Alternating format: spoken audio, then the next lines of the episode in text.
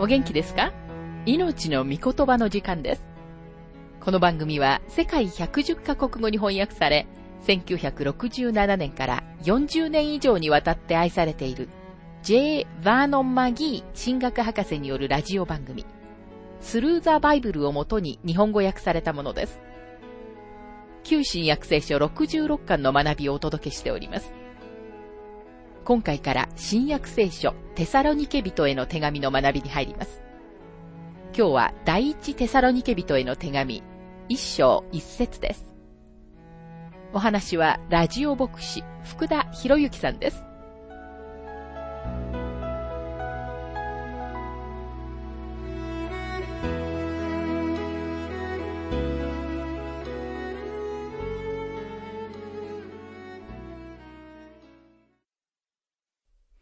さて、今回から新約聖書テサロニケ人への手紙の学びに入りますが、新約聖書の並び方に関する限り、この書簡はパウロの一連の書簡のほぼ終わりにあります。でも実際のところこれはパウロが書いた最初の書簡なのです。第一テサロニケ人への手紙は、パウロによって紀元52年か、あるいは53年に書かれました。テサロニケはローマの植民地でした。ローマは自分たちが捕らえた人々について、他の多くの国々とは違った政策を取りました。例えばアメリカ人は、まるでそれが理想的でもあるかのように、世界中のすべての民族をアメリカ風にしようとします。しかしローマは、それよりももっと賢明でした。ローマは、征服した民族の文化、気質、習慣、あるいは言語を直接に変えようとはしませんでした。その代わりに、帝国中の地理的に重要な場所に植民地を配置しました。そしてローマの植民地である町は、次第にローマの法律や習慣を取り入れていきました。つまり、たとえ地方のデパートであっても、ローマでみんなが着ているものが売られていたというわけです。ですからこれらの小さな植民地は小ローマといった様子でした。テサロニケはそのようなローマの植民地で、ローマ帝国の歴史の中でも重要な都市でした。テサロニケはピリピの西80キロ、アテネの北160キロのところに位置していました。テサロニケは帝国の懐にあると言ったのはキケロでした。この町は帝国の真ん中、あるいは心臓部にあたり、マケドニアの主要都市でした。またこの地域には温泉がいくつかあったので、はじめこの町はテルマ、暑いとか温泉のという意味の名前が付けられていました。アレキサンダー大王の帝国を分割した4人の将軍の一人であったカサンドロスは、紀元316年にマケドニアを取り、テサロニケを自分の本拠地としました。彼はアレキサンダーの異母姉妹だった自分の妻、テサロニケを記念して、この町の名前を変えました。この町は今もあり、現在はサロニカという名で知られています。パウロの第2回宣教旅行の時に設立されたテサロニケの教会は、模範的な教会でした。パウロはこのことを一章で次のように述べています。一章の七節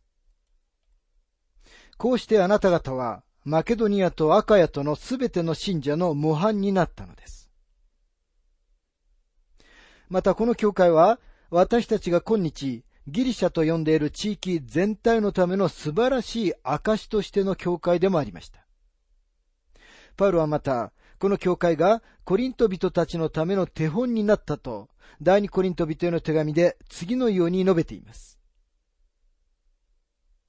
第二コリント人への手紙8章の1節から5節さて、兄弟たち、私たちはマケドニアの諸教会に与えられた神の恵みをあなた方に知らせようと思います。苦しみのゆえに激しい試練の中にあっても、彼らの満ち溢れる喜びは、その極度の貧しさにもかかわらず、溢れ出て、その惜しみなく施す富となったのです。私は証しします。彼らは自ら進んで力に応じ、いや力以上に捧げ、生徒たちを支える交わりの恵みに預かりたいと熱心に私たちに願ったのです。そして私たちの期待以上に神の御心に従って、まず自分自身を主に捧げ、また私たちにも委ねてくれました。パウロとバルナバは第2回宣教旅行に先立って別々になってしまいました。そこでパウロはシラスを連れ、宣教旅行の途上でテモテと医師であるルカを仲間に加えました。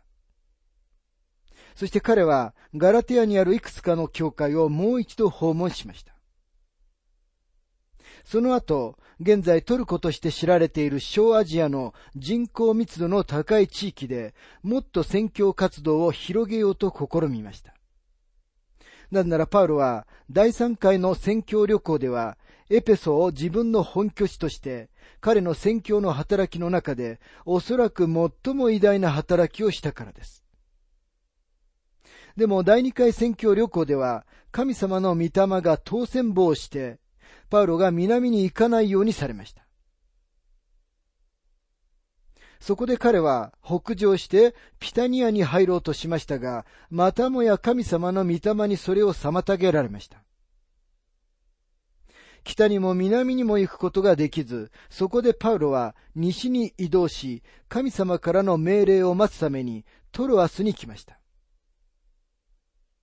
そしてそこで彼は、マケドニア人の男性の幻を見たので、ピリピに渡りました。パウロはそこで、幻の中のマケドニア人の男性は、実はルデアという名の女性であったことを発見します。彼女は紫布の商人でした。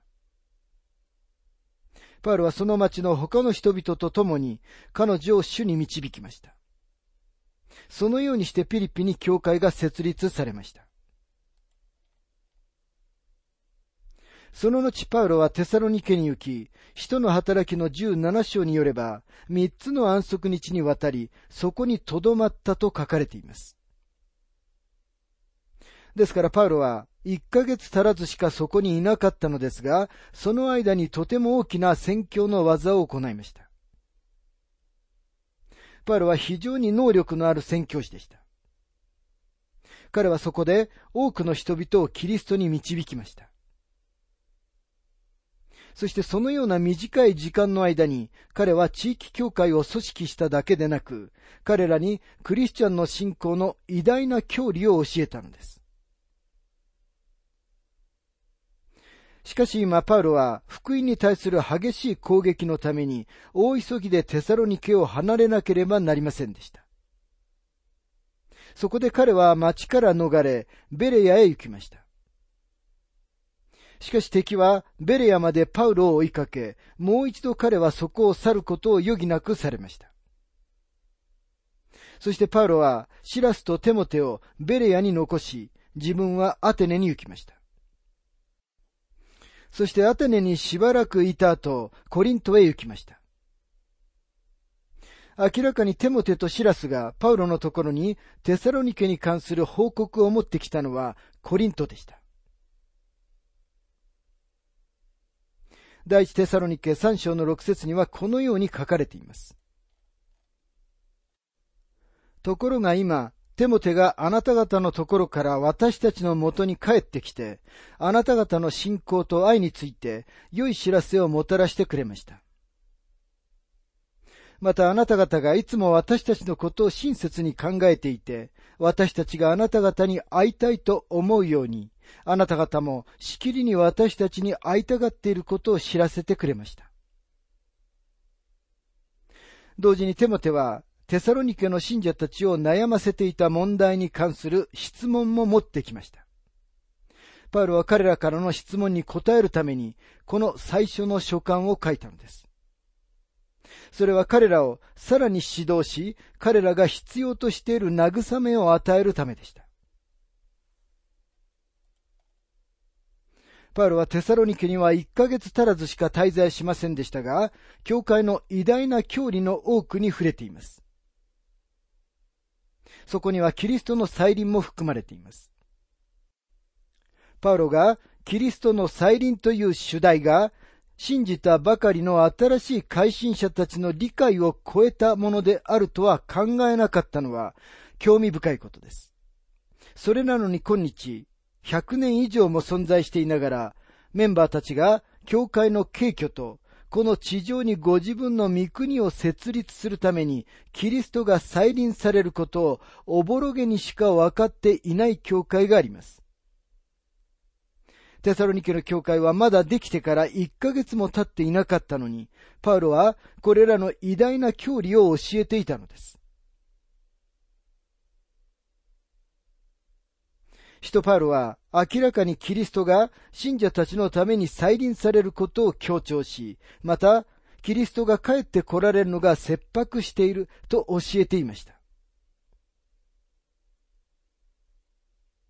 パウロがテサロニケを去ってから、キリストイエスを信じた幾人かの生徒たちが亡くなり、そのことで自然と亡くなった生徒たちは軽挙に預かれるのかという質問がテサロニケ人たちの心に起こってきました。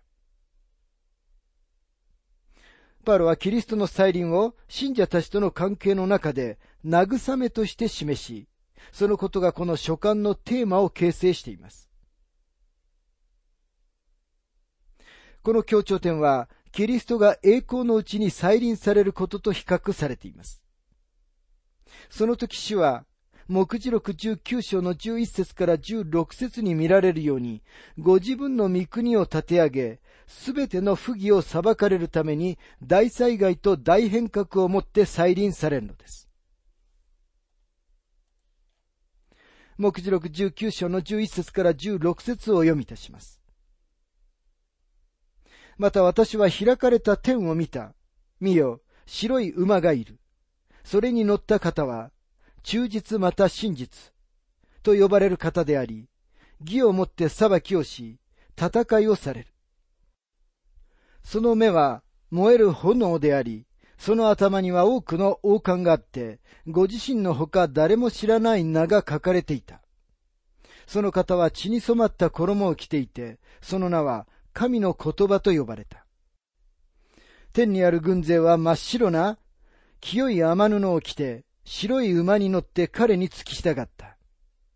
この方の口からは諸国の民を撃つために鋭い剣が出ていた。この方は鉄の杖を持って彼らを牧される。この方はまた万軍の支配者である神の激しい怒りの酒舟を踏まれる。その着物にも、桃にも、王の王、主の主という名が書かれていた。テサロニケ人への書簡には30の目的があります。一つは、新しい改心者たちを福音の初歩的な真理の中で強めるためです。二つ目は、彼らが清い生活を続けるように調整するためです。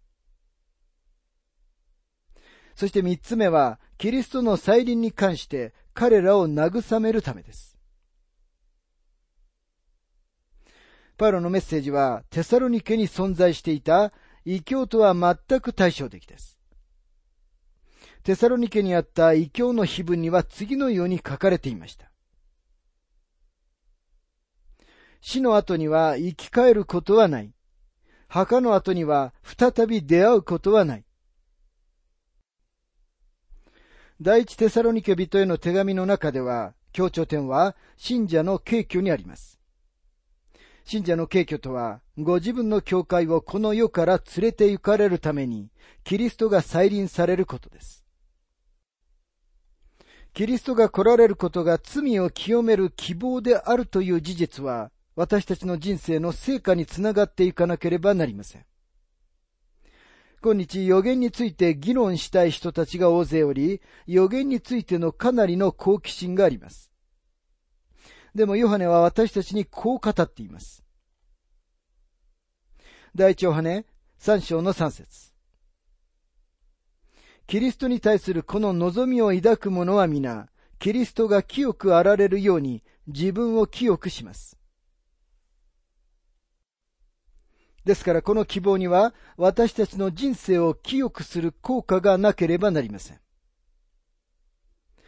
教会の敬虚という真理に関して、あなたがどれほど熱心になり、興奮するかは私には興味がありません。私が知りたいのは、あなたがどのように生きておられるかということです。この希望はまた、あなたが生きているその場所にあって、あなたの生活が新しく変えられているかどうかという、それが最も大切なことなのです。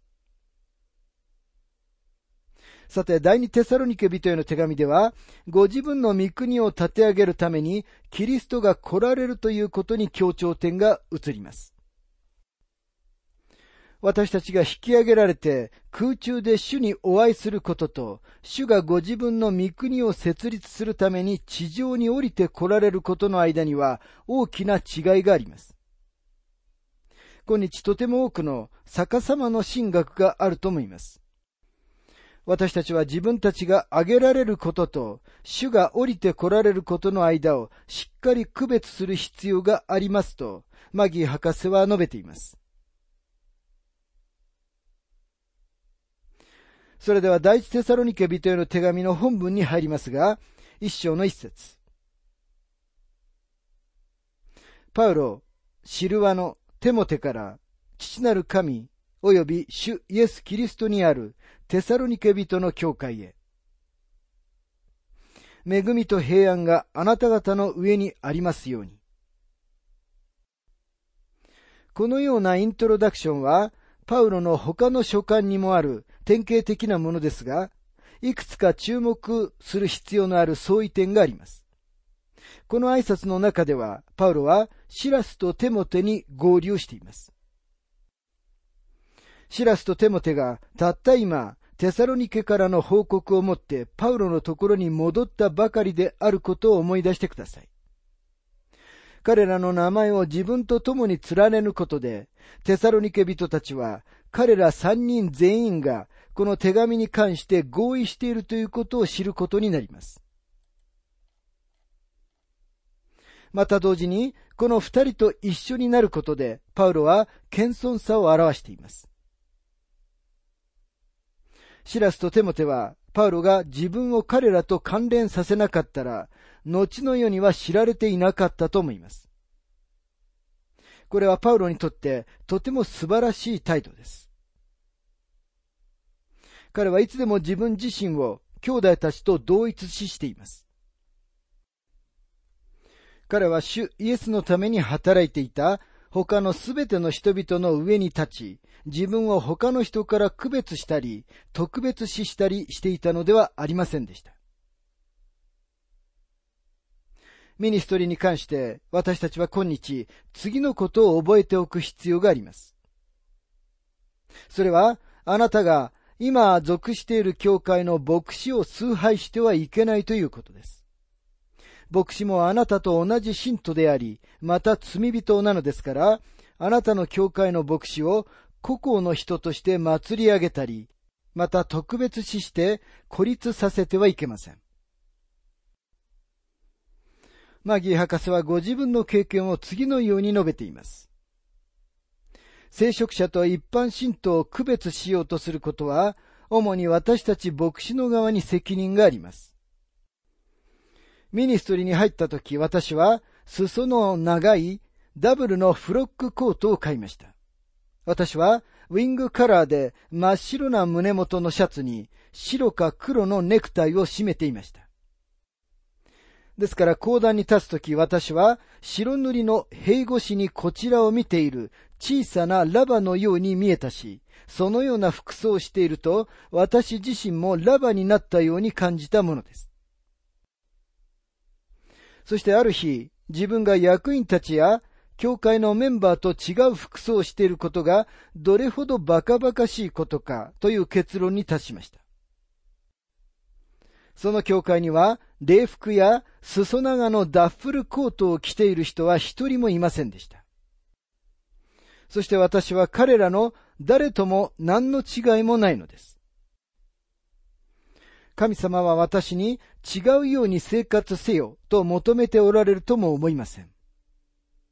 ただし私が神様の御言葉を教えている時には、自分は神様の御言葉を述べ伝えている。そして実際に神様の代わりに行動しているのだという事実をしっかりと意識すべきなのです。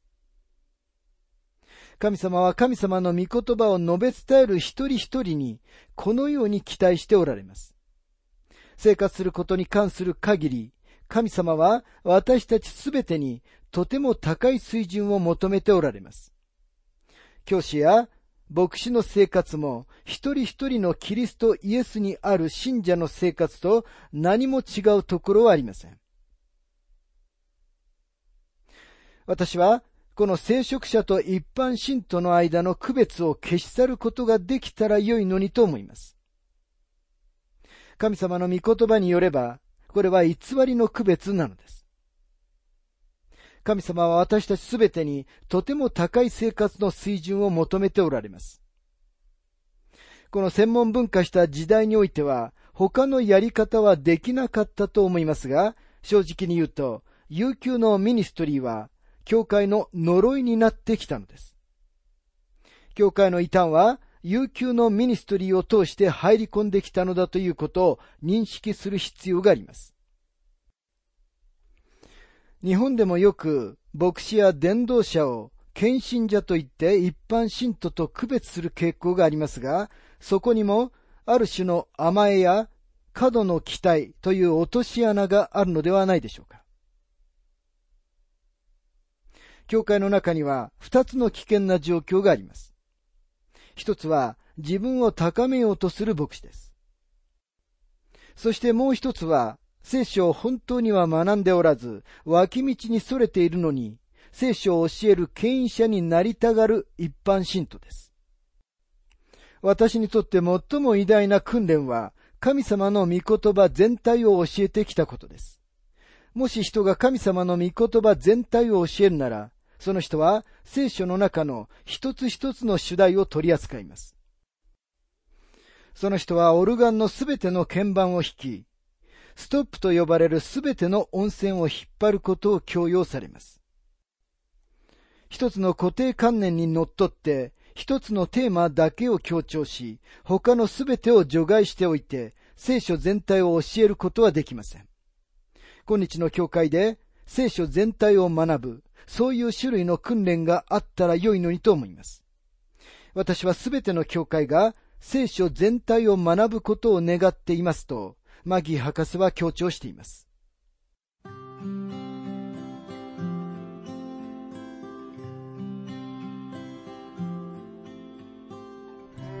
命の御言葉お楽しみいただけましたでしょうか？今回はイントロダクションと霊感された望みというテーマで第一テサロニケ人への手紙、一章一節をお届けしました。お話はラジオ牧師、福田博之さんでした。なお、番組ではあなたからのご意見、ご感想、また聖書に関するご質問をお待ちしております。お便りの宛先は、郵便番号592-8345大阪府堺市浜寺昭和町4-462浜寺聖書協会命の御言葉の係メールアドレスは全部小文字で ttb.hbc.gmail.com です。どうぞお気軽にお便りをお寄せください。それでは次回までごきげんよう。